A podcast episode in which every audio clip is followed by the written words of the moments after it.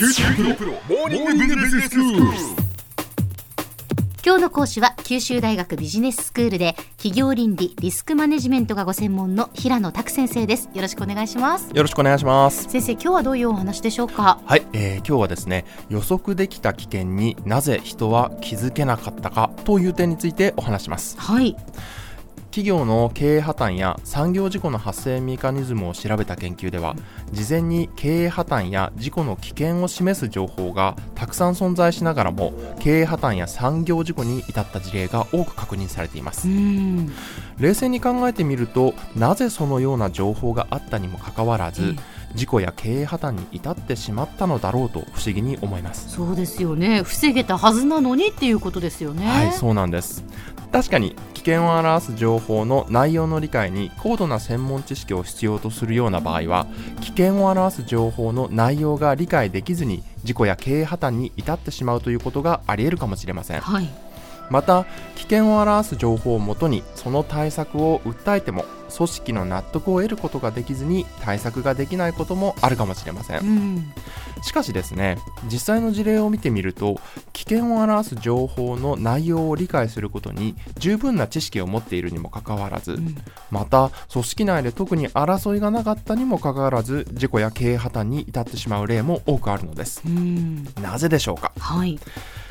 リスク研究の観点からそのメカニズムを解説すると正しいと信じ込む気持ちが状況の判断に与える無意識の効果というものが指摘することができます。はい。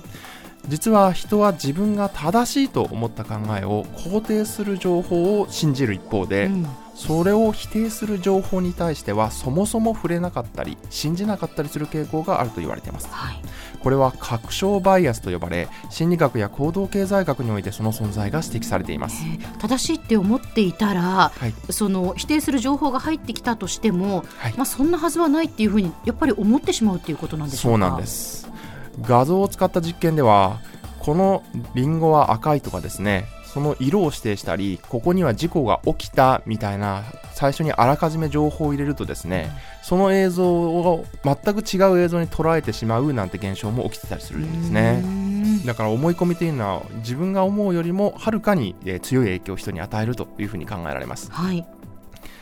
この性質は人が逆境の環境下にありながらも可能性を信じて何かをやり遂げる際には心強い作用となります。うん。周囲の反対や低い評価にもめげずに偉業を成し遂げたエピソードの中には自分の決断の正しさを示す情報を一途に信じて目標を達成した例が多くあります。確かにそうですね、ええ。思い込むということは人にとって大変重要なエネルギーであるとともに正しいと信じることも非常に重要なエネルギーとなるのです。うんしかし他方でこの作用は時として冷静な判断を阻害する負の作用マイナスの作用を持っています、うん。例えば自分がなかなか受け入れたくない危険性の存在を指摘された際や自分が安全だと信じている対象の危険性を指摘された時人は冷静な視点からその指摘を理解することができなくなってしまうんです。うんこのような状況下ではその危険性の指摘は誤ってる。つまり自分が信じたい安全だということを示してくれる情報を人は一生懸命探しますがええ。危険性の指摘は合ってるんじゃないか。やはり危ないのではないかという情報に関しては無視したりそもそもそういう情報を探す努力を怠ったりしてしまいます。うん。この結果としてその危険性の指摘は誤ってる。つまり自分が信じたい安全だという判断を補強する情報だけがその人の元に多く集まってしまいうん。実世界においては安全であるという指摘が多いのだと勘違いしてしまうんです。そしてたとえ危険性を表す情報が合理的でありしかも目の前に存在していてもその情報は誤っていると思い込んで意思決定を行ってしまうんです。ええこれは怖いですね。はい。しかもこのような事例は私たちの周りに少なくありません。うん。例えば2001年にアメリカで発生した航空機を用いた同時多発テロではテロ発生以前に運用中の航空機を用いたテロの発生の可能性が複数の組織から指摘されていました。うんしかしそのテロに対する対策は徹底的な乗客の手荷物検査や身体の検査など航空会社にとって莫大な費用と飛行機の遅延リスクの増大をもたらすものでした。うん。しかも過去において同様のテロの発生事例はほとんどなくうん。にわかにその発生は信じがたいというものでした。うん。簡単に言えばこの指摘は受け入れにくい危険性の指摘だったのです。はい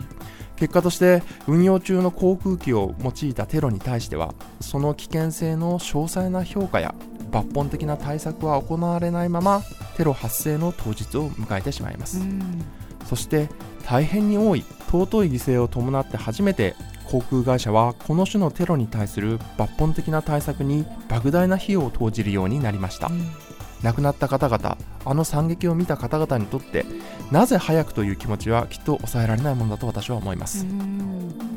ではどうやったらこのような現象を防ぐことができるのでしょうか？はい。これは非常に難しい問題ですが一言で言うならば意図的に自分の正しさや当たり前を疑う機会を作る習慣を身につけることが重要だと私は考えます。はい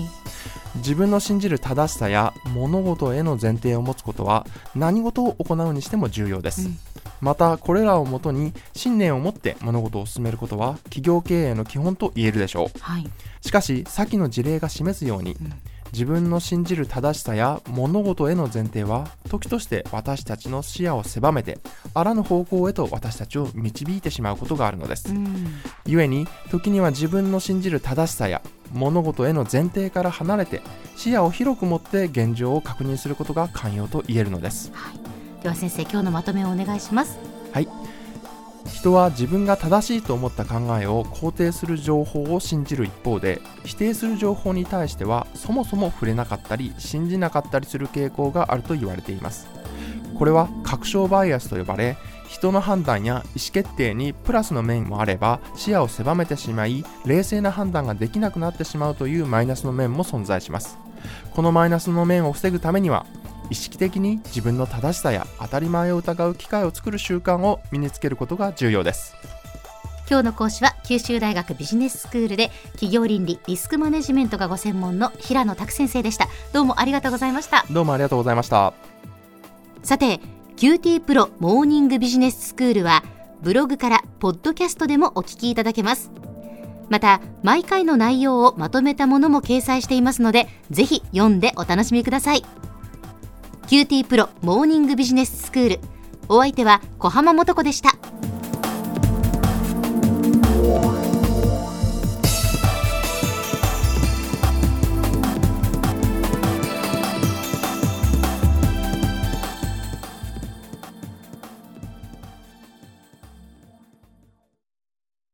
QT プロは通信ネットワーク、セキュリティ、クラウドなど QT ネットがお届けする ICT サービスです。